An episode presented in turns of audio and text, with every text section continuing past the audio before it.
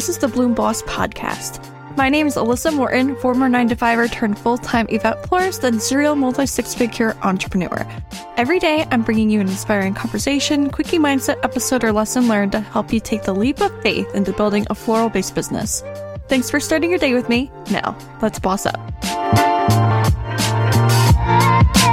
Are you an aspiring or new event floral entrepreneur struggling to find the information, trainings, and community you need to build your own joy filled flower biz? Come join us in our Bloom Like a Boss Club, the exclusive community for event floral professionals. Each week, our members receive a new design and recipe along with monthly group trainings and bonuses for being part of the club. Visit the link in the show notes to learn more. Welcome to the Bloom Boss podcast. I'm bringing you daily episodes for you to build your own floral design business. Today I've got a really interesting mindset. This is going to be a quickie episode just to get your day in the right lane. I want to have your mindset in the right space so you can take inspired action today. Really level up your business and change it like in the way that suits you for your business growth, for your lifestyle, everything that you need to live a happy and joy-filled life because as entrepreneurs, we can set the stage for our business. We establish the boundaries, we establish what we are willing to do, how much we're willing to do it for, and where we're going to do it. So today I want to talk about the mindset that you can say no to unfriendly venues. We can say no to things that don't suit us. We could say no to people we don't want to work with. We can say no. So I want to talk to you about this today because when we're first starting a business or when we're growing our business or establishing our brand, we can sometimes feel like we have to say yes to everything, and that's not true.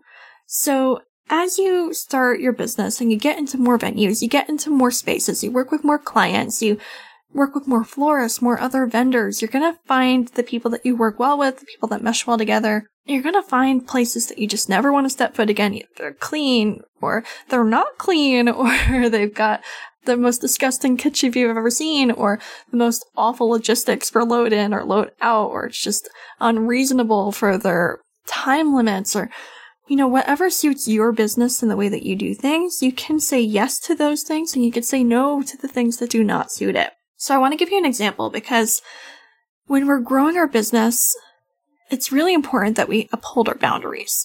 So if you're saying yes to working at a venue and they break all of your things, you do not have to go back there, even if it's an upscale venue. If there's a venue that is unfriendly to your staff, or if they have assaulted their staff, or you know, anything like this, you can say no. You can go up to their management. You can com- place complaints. You can not go back there. If somebody inquires and says, Hey, I just booked my event at so and so venue. Can you please like do my flowers? I'm interested in getting a quote from you. You can say, Thank you for your interest, but unfortunately we do not work with that venue anymore. They are very unfender friendly or something like that. I wish you the best of luck in your search. Or if you're open to changing venues or you're not booked there yet, I can put you in a direction of like better venues. You know, you can guide the conversation however seems fit. Showcase your expertise. You could even offer them some suggestions or tips. But I think it's really important that you uphold these boundaries in your business because it's going to create a better experience for you. As entrepreneurs, we get to create whatever we want our business to look like. So this can be a joy filling experience. We don't want to have anxiety going to a venue because we know that the maitre d there is awful, or we know that the load in situation is going to take me five hours to strike because of parking and the awful, like, kitchen to backdoor elevator kind of situation. And just, you know, you're carrying these big things and it's just not realistic or, you know, you understand what I mean. If you've been in those situations before, you definitely understand what I mean. And I want to just encourage you to say no to the things that don't feel good to you, to the things that are throwing up red flags, you know, in your vision. And you're like, you know what? This is going to cause a really bad experience for me. I can already feel like the anxiety about this event. I don't think it's a good fit for me. I should say no and follow through on that. Trust your instincts, trust those red flags that are popping up, trust your boundaries and your process and listen to them and respect them. You are the entrepreneur. You are the business owner. You get to create it to be whatever you want it to be. So do it. Boss up. I hope today's episode inspired you on your floralpreneur journey. Make sure to check out the show notes for a rundown of today's episode, along with the important links and resources we drop for you.